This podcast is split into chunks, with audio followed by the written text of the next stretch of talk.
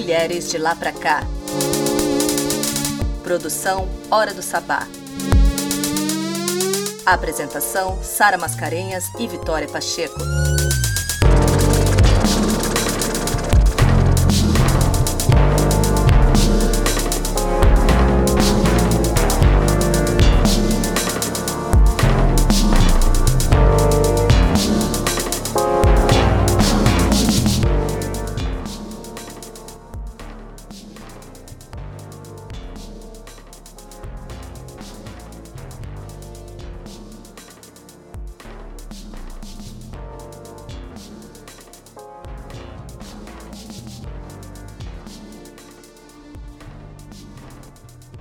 Olá, ouvintes! Esse é mais um episódio do Mulheres de Lá Pra Cá, a série de podcasts vinculada ao programa de rádio Hora do Sabá, espaço de expressão e visibilidade da mulher arteira e fazedora, com foco nas nove cidades da Baixada Santista.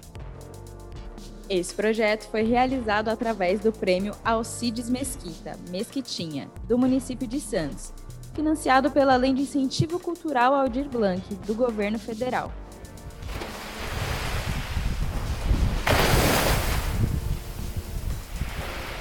Eu, Sara Mascarenhas, uma jornalista que assumiu a missão de contar histórias de mulheres, venho ao lado da Vitória Pacheco conduzir a curadoria e a produção desse projeto incrível e espero que vocês estejam gostando dessas entrevistas e de descobrir tantas mulheres pela Baixada Santista. Eu sou Vitória Pacheco, psicóloga e produtora de conteúdo de áudio para a Hora do Sabá e estou aqui mais uma vez o do lado da minha parceira Sara Mascarenhas, realizando um trabalho maravilhoso e cheio de muito amor para preencher o coração de vocês. Para este quinto episódio, trazemos a entrevista de Rafaela de Carvalho, da Praia Grande. Ela que ganhou um episódio inteiro só para ela, de tanta história que ela tinha para contar. Rafaela de Carvalho é atriz e produtora cultural. Ela divide com a gente sua trajetória de vida, relatando suas batalhas, conquistas, transformações, conta como o teatro salvou sua vida, sua experiência no circuito Fora do Eixo, na Frente Ampla pela Cultura da Baixada Santista e ações de suporte a artistas na inscrição para a premiação pela Lei Aldir Blanc. Ela é mãe, também, maravilhosa, e ao final vocês vão ouvir aí Odara, interpretada por Gal Costa, especialmente escolhida em homenagem à filha de Rafaela, Odara.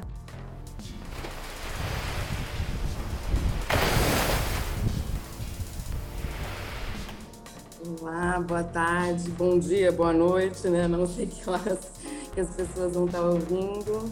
Estou muito feliz de estar aqui, prazer, obrigada pelo convite e obrigada pela, pela chamada aí, gostei.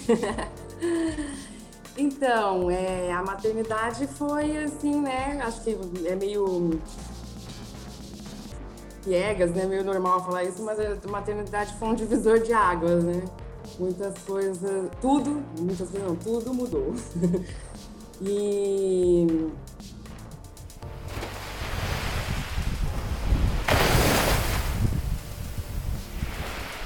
Desde muito nova, assim, é, comecei a trabalhar, porque minha mãe queria que eu estudasse o dia inteiro, sabe? Aí eu falei, não, vou arranjar um trabalho meio período para trabalhar e estudar. E sempre fui comunicativa, então comecei a trabalhar com vendas, trabalhei um tempão em brechó, então gostava de falar essas coisas, assim, e tal. E aí, fiz faculdade de psicologia, tava meio assim... super focada, que a minha vida seria X Y Z.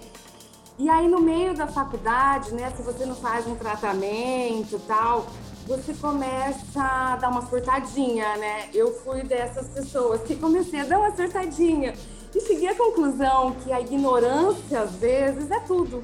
Eu não preciso saber que eu tenho um complexo disso, daquilo, daquilo outro, porque eu não tenho maturidade para lidar com esse conhecimento, entendeu? E aí comecei a dar uma derrapada na, nas curvas da vida. E comecei, assim, a dar muitas indagadas, fui para outras vertentes, fui curtir a vida de uma maneira que eu chamo de Juscelino Kubitschek, cinquenta anos em cinco. Então, assim, O meu pai morreu, ele tinha trinta e três anos. E, e eu sempre achei que a vida, então, pode ser curta, né? Eu falei, mano, e se eu morrer com trinta e três? Então eu fiz várias coisas, assim. E isso foi me levando a, a várias portas que se abriram, a, a várias portas que se fecharam. E teve um momento, assim, aí de casa, fui atrás de vários amores e tal. E fiquei meio, assim, depressivinha, sabe? A gente, eu fiquei, acho que uns bons meses, assim, bem triste, assim. E aí, assim, quando você chega num certo fundo do poço, você ou você procura uma melhora, né? Ou você não sai, né? E desde muito, muito pequena eu gosto de teatro. A minha mãe me levava no teatro quando eu era pequena. Isso fez toda a diferença. Na escola, eu estudei numa escola particular, então, tipo, você podia ser da bandinha, você podia ser do teatro, você podia ser do teatro, eu era do teatro, sabe?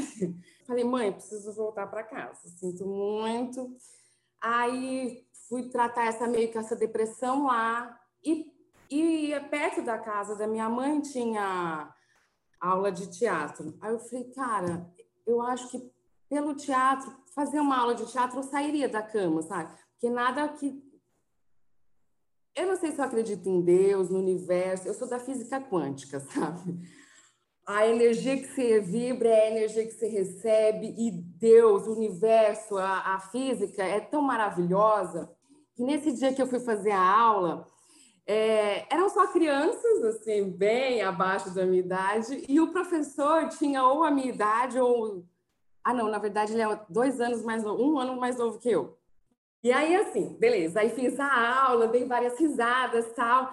Aí eu falei, ah, e aí, né, é meu primeiro dia, tal. Ele falou assim, você bebe? Eu falei, bebo, eu bebo. Aí, bem, era meio-dia. Aí a gente saiu, foi beber, fui pra casa dele. Bom, ele virou meu melhor amigo. Ah, cheguei na casa dele, tava o marido dele, que agora é o padrinho da minha filha, assim, sabe? E nesse dia ele falou, assim, uma coisa que fez... toda a diferença na minha vida. E sempre que eu tenho a oportunidade de falar isso para alguém assim que está na bad, eu falo. É, quando a gente chega na beira do precipício e a gente necessita ir para o outro lado, necessita ir para o outro lado, a gente nunca está com um pezinho na beira e pula. A gente volta para correr e pegar impulso. Então, essas vezes que parece que a gente regrediu na vida, fala, puta, mano, eu voltei para casa da minha mãe, tô na merda, perdi carro, perdi tudo. Não, entendeu? Às vezes é a necessidade, é o tal do impulso necessário. E esse impulso fez toda a diferença na minha vida, entendeu? Aí passei pela iluminação, passei pela, pela sonoplastia, pela, por máximo de coisas que eu conseguia, né, desse universo, assim, do teatro. E aí comecei, para poder ganhar dinheiro, trabalhar nas produções dos festivais que existia lá, entendeu?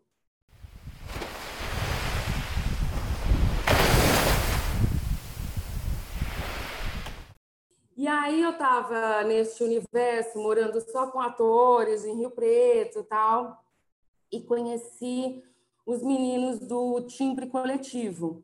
Eles fizeram um, um evento, né, de artes integradas, que era isso que me cativava. E aí foi fantástico, tal, e eu vi que não estava a representação do teatro lá, né? Eu falei assim, ah, e aí, né? Vocês estão conversando com várias linguagens, tal, cadê o teatro? Ah, a gente não tem uma pessoa que puxa essa frente. Aí eu demorei ainda uns quatro, cinco meses para entender o que, que é essa pessoa que puxa essa frente.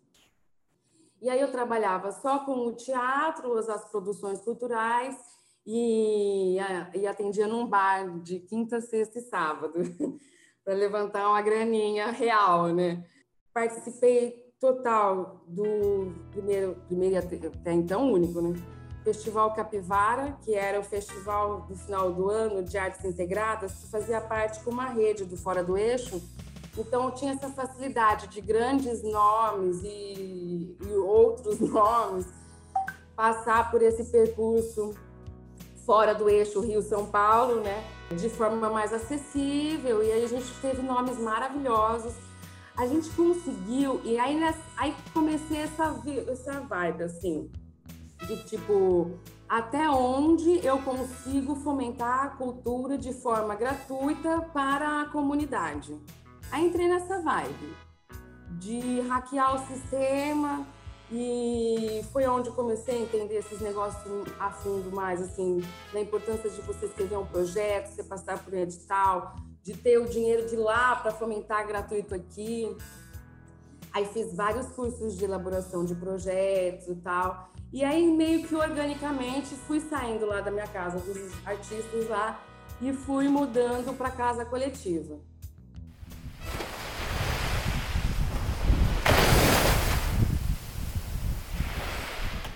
Aí deu, deu na paciência, assim, fiquei pensando na vida prática mesmo, né? Eu já estava com quase trinta anos, estava com vinte e nove anos e tinha aquela, aquela vibração lá, aquela pira de que o pai morreu com trinta e três, a avó morreu com trinta e três, então, né, eu achava que a vida podia ser pouca.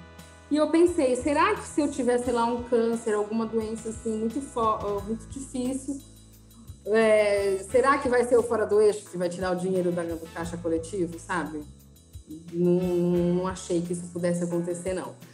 Aí eu pensei que quem ia estar do meu lado neste momento seria a minha família, né? Aí eu fui, saí do, do Fora do Eixo, uh, o, o, o pai do meu namorado, na época, e o irmão dele queriam abrir uma coisa.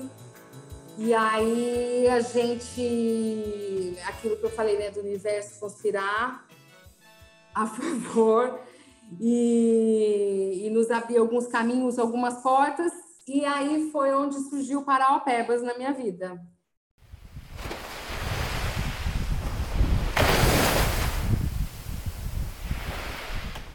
No Pará, sul do Pará, é uma cidade coronelista da mineração, é onde a Vale faz extração de bauxita, são três minérios e agora acharam um ouro lá perto. O negócio é uma bagunça, assim, a cidade não tem saneamento básico, pra você ter uma ideia. E é a segunda ou terceira cidade mais rica do Brasil. Então, as pessoas em si são muito esnobadas lá, né?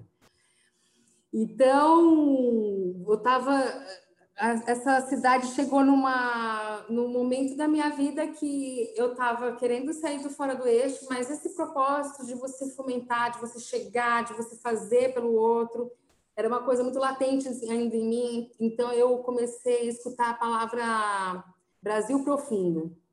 Eu estava lá no, no congresso, lá de dois mil e doze, doze do doze do doze, e realmente foi um fim de ano, um fim de mundo para mim, né? O meu mundo acabou e começou uma outra história.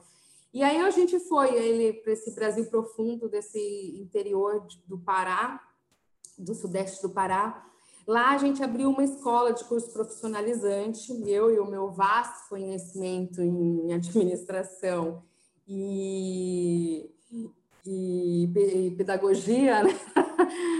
A escola faliu com menos de um ano, assim, antes de completar, acho que um ano de vida, ela já estava falida. E aí, nesse meio tempo, eu consegui também um emprego de professora de teatro na, no Pitágoras. Foi também outro presente do universo, a atriz lá do, do, de Parauapebas, a Gil Duarte, eu a conheci, ela me indicou. Enfim, e foi ótimo, foi ótimo, quarenta e cinco reais hora aula, e eu conversei com um monte de crianças, assim, sabe? Foi muito legal, eram filhos de funcionários da Vale, que moravam num... Tipo, a cidade era um condomínio fechado em cima da montanha, assim, era fantástico. Só que também eu me deparei com uma outra realidade, né? São... Alguns nasceram nesse condomínio fechado, E, e só saíam de lá para ir numa faculdade. Eram pessoas completamente despreparadas do mundo, sabe? Assim, burguesinhos, onde achavam que o mundo rodava em torno deles. Assim. Então, foi um, um projeto fantástico, maravilhoso.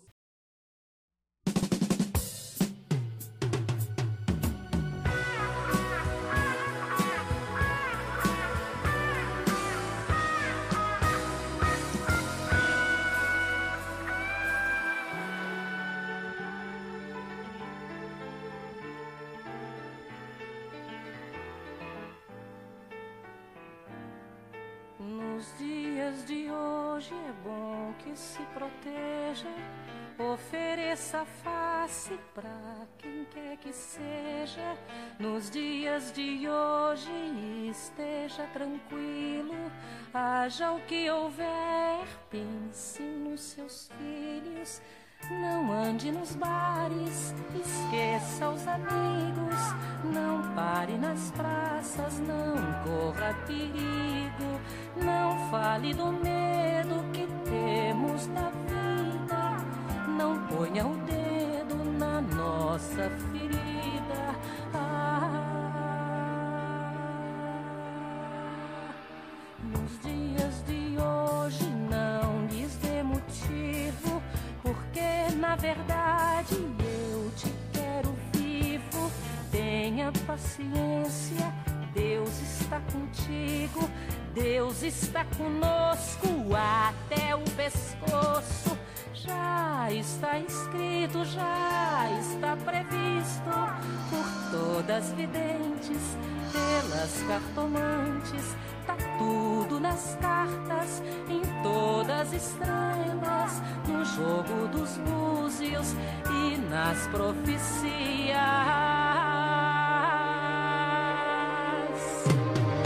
Cai o rei de espadas, cai o rei de ouros, cai o rei de paus, cai, não fica nada. Cai o rei de espadas, cai o rei de ouros, cai o rei de paus, cai, não fica nada. Cai o rei de espadas, cai o rei de ouros, cai o rei de paus, cai, não fica nada. Cai o rei de espadas, cai o rei de ouros, cai o rei de paus, cai, não fica nada. Cai o rei de espadas, cai o rei de ouros, cai o rei de paus. Cai o rei de espadas, cai o rei de ouros, cai o rei de paus, cai, não fica nada. Cai o rei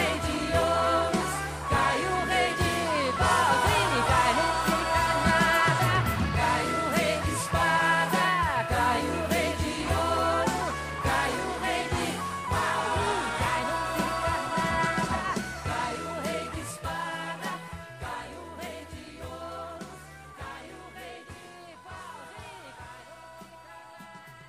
Cai o rei de espada, cai o rei de ouros, cai o rei de... Nossa, isso foi fantástico, assim, fantástico. Eu acho que foi o, a injeção de ânimo mais potente nesses últimos tempos, né? Quando a gente se reuniu lá em maio, né, nessa, nessa plataforma virtual, era para... A gente viu que tinha alguns artistas, assim, fulano conhece fulano que conhece ciclano, que vivia tocando nos bares e sustentava a família com esses showzinhos e tá pondo violão para vender, entendeu? Tô, e, e, então, assim, então as pessoas realmente estão passando necessidades, estão precisando de comida. E aí, aqui na Praia Grande, esse negócio de, de cesta básica estava bem difícil, assim, você tinha que passar por um processo meio...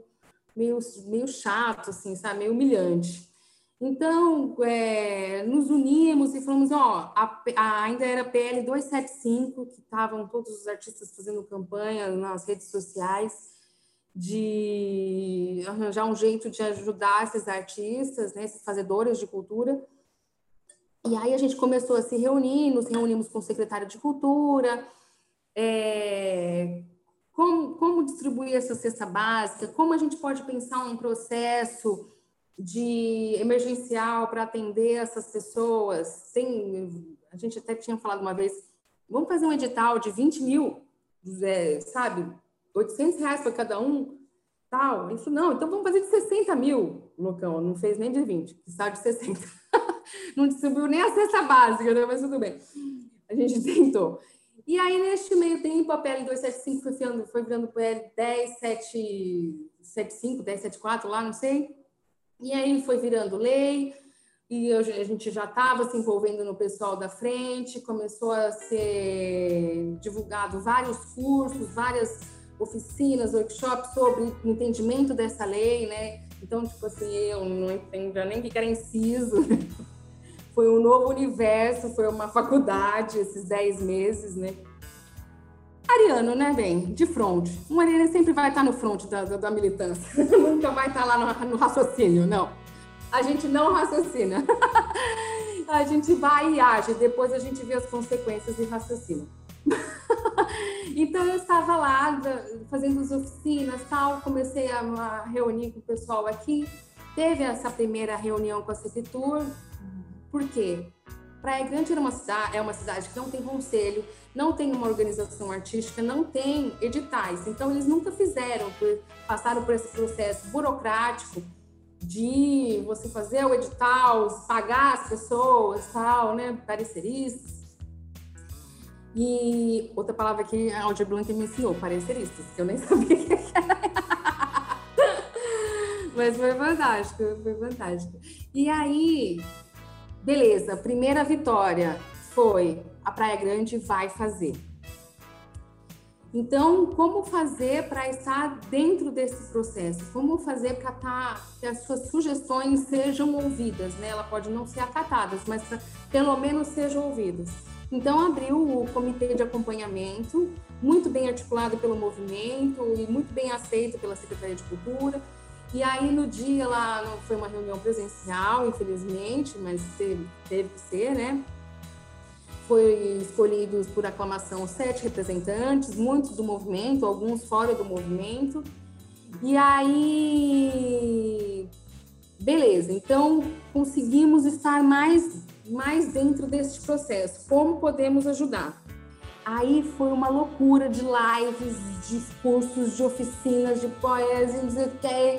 Então, fomos vendo várias é, articulações, várias brechas, várias vírgulas, várias coisas que podiam adentrar na parte que, né, quando foi sancionada, foi bem dificultoso, né? Ele, o Bolsonaro burocratizou muita coisa, mas ainda assim tinha como a gente fazer que uma pessoa que nunca tinha escrito um edital chegasse esse dinheiro na mão dela, que é um dinheiro dela, né? De, é, de direito, de direito dessa pessoa. E aí foi uma sucessão de ganhos e perdas.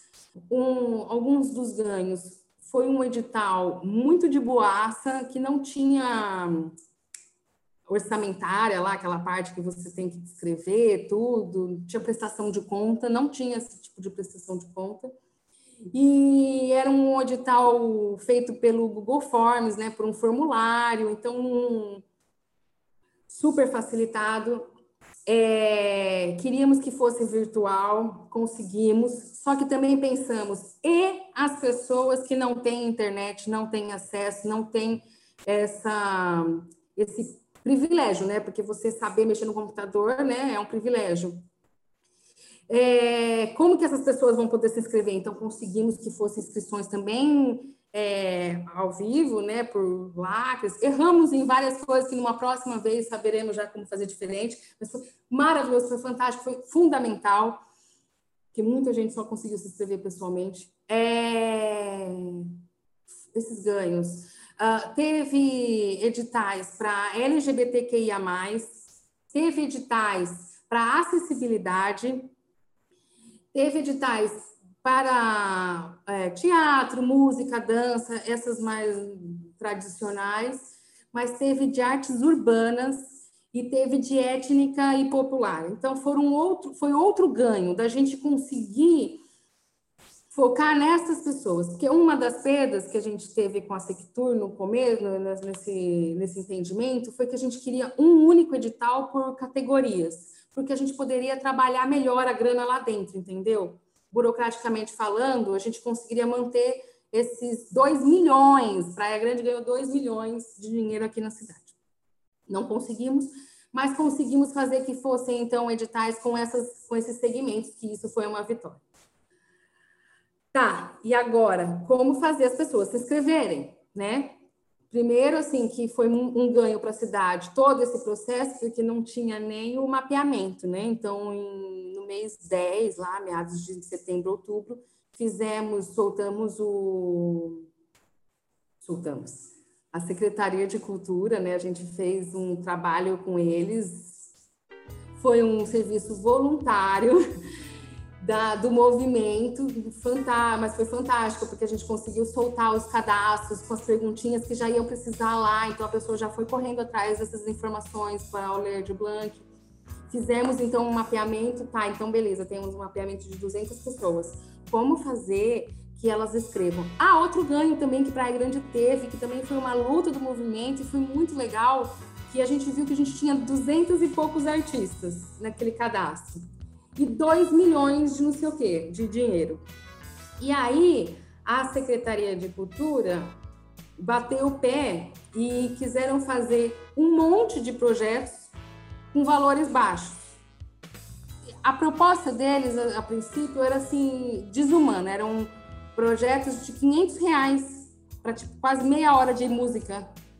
Você fala, então, aí, aí foi uma briga do movimento que me deu muito prazer de estar presente, de como mãe solo, como uma pessoa que tem toda essa história que eu já contei para vocês, de falar que eles eram desumanos de pegar uma lei emergencial e colocar um valor ilusório, sendo que eles estavam fazendo trezentos projetos, sendo que não tinha nem duzentas pessoas cadastradas. Então, fatidicamente, ia sobrar e aquele cara ia ganhar quinhentos reais e ainda ia tirar os impostos, para pagar dez meses de... Então, sabe, o momento que você consegue ter voz? Isso é um outro pagamento, né? Uma mulher ter voz na política pública da sua cidade é um, um ganho do século vinte e um.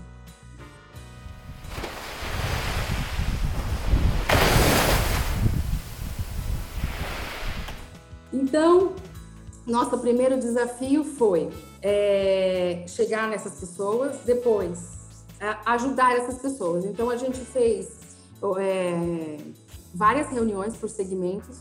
Fizemos reunião que eu compartilhei a minha tela aqui e eu colava a assinatura, falou assim, ó, é assim que cola a assinatura. Ó, um portfólio, você pode fazer assim, ó, control C, control V aqui, ó, empurra, tal, seleciona, tira a foto da foto. Então, foi um...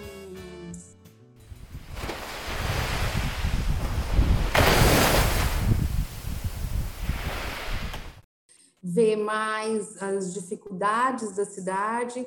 É... Antes de falar do site, só que nesse processo de ajudar as pessoas, eu conheci uma senhora de oitenta anos, que ela é artesã desde mil e novecentos e bolinha, e que ela, por exemplo, ela nunca teve P I S, de tão artesã que ela é, sabe? Ela nunca teve a, a carteira assinada. E a gente conseguiu, ela veio aqui em casa, eu consegui fazer o projeto inteiro dela, o currículo, o portfólio, o projeto. E aí ela passou, entendeu? E ela vai lá ganhar seus dois mil reais, assim. Então, outra, assim, carga de energia, de, de, de, de injeção de adrenalina, de esperança, né?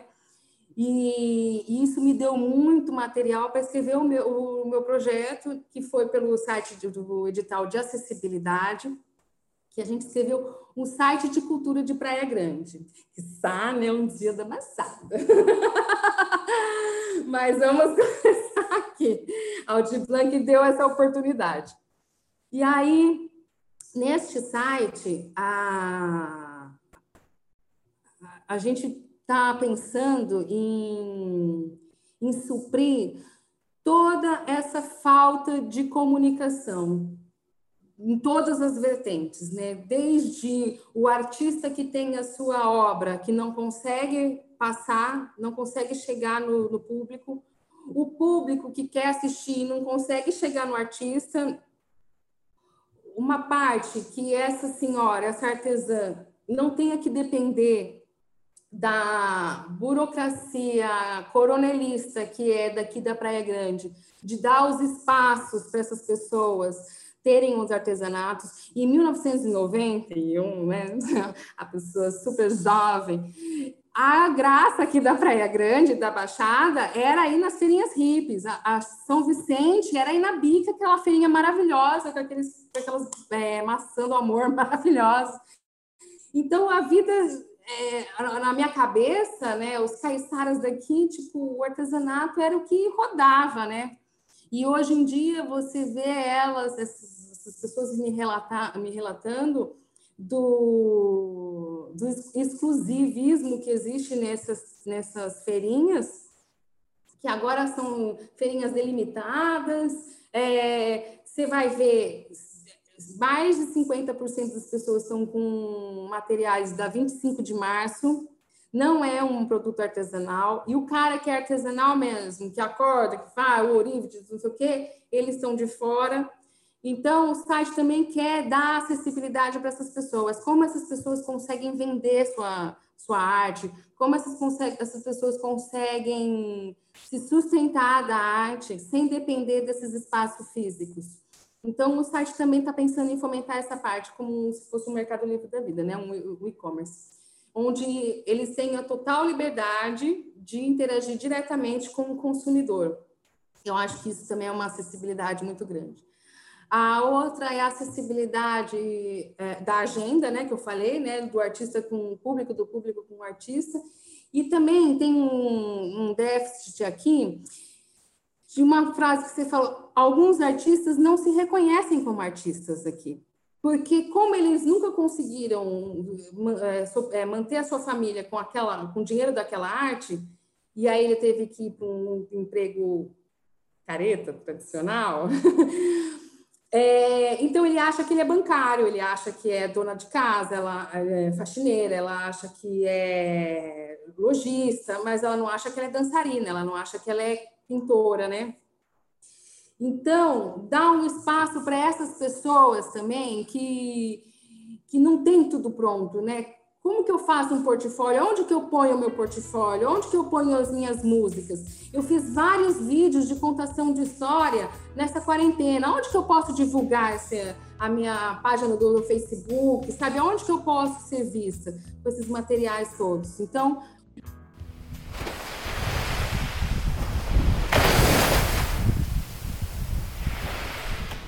Ai, que legal, gente. Gratidão, gratidão, gratidão de participar disso. É... E foi um bônus, né? Porque eu pude contar a mesma história duas vezes. Perdemos pontos, mas ganhamos outras visões, né? E as coisas acontecem como tem que acontecer, sempre. Então, eu estou muito feliz. É... A gente tem a página do Facebook, Espaço Infantil Amor de Mãe, que ainda está um pouco parado, né? Mas logo, logo volta as atividades, tanto virtuais quanto presenciais. O site aí também, saindo, a gente te fala. Uh, os espetáculos que a gente for apresentar também, vamos fazer esse jabá.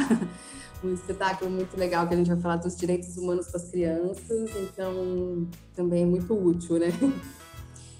E antes de finalizar, então, com essa garra aí para todas as mulheres terem coragem, coragem no plural mesmo, porque às vezes tem que ter muitas. É, é, eu desejo, assim, da outra vez a gente tinha falado, é, que esse ano a gente consiga fazer um intercâmbio, né, um... um uma conexão entre as nove cidades, né? Pegar essas milhares de projetos que estão sendo, que foram escritos, que vão ser apresentados, né? E tentar andar com essas atividades, com essas ações entre as nove cidades, porque é muita cultura numa baixada só, né? E temos que ter, usar esses nossos próprios benefícios mental, né? Enfim, e queria agradecer, foi um prazer estar nesse podcast aqui de mulheres lindas, maravilhosas. É, a outra moça aqui de, de Praia Grande também, essa minha nova amiga, aí, pessoa fantástica, e eu tenho certeza que vocês escolheram pessoas maravilhosas nas outras cidades. É, começar, para começar, né? É, tem que dar o primeiro passo, né? Por mais que a gente tenha medo, que a gente tenha vergonha, que a gente tenha desespero, né? Às vezes, o primeiro passo, o primeiro toque é, é, é fundamental. Fecha o olho, finge que tem coragem e vai, né? depois você vê o resto. E sem querer mudar muito de assunto, mas já mudando, é, eu estava vendo que nessa quarentena, né, aumentou cinquenta por cento o número de violência doméstica. Então, às vezes, a nossa coragem também basta discar um oito oito, tá, gente? Fiquem, fiquem na paz, que vocês sempre vão ter respaldo. E é melhor estar só do que mal acompanhado. Porque a nossa companhia é muito melhor, né? Deixa eu dançar.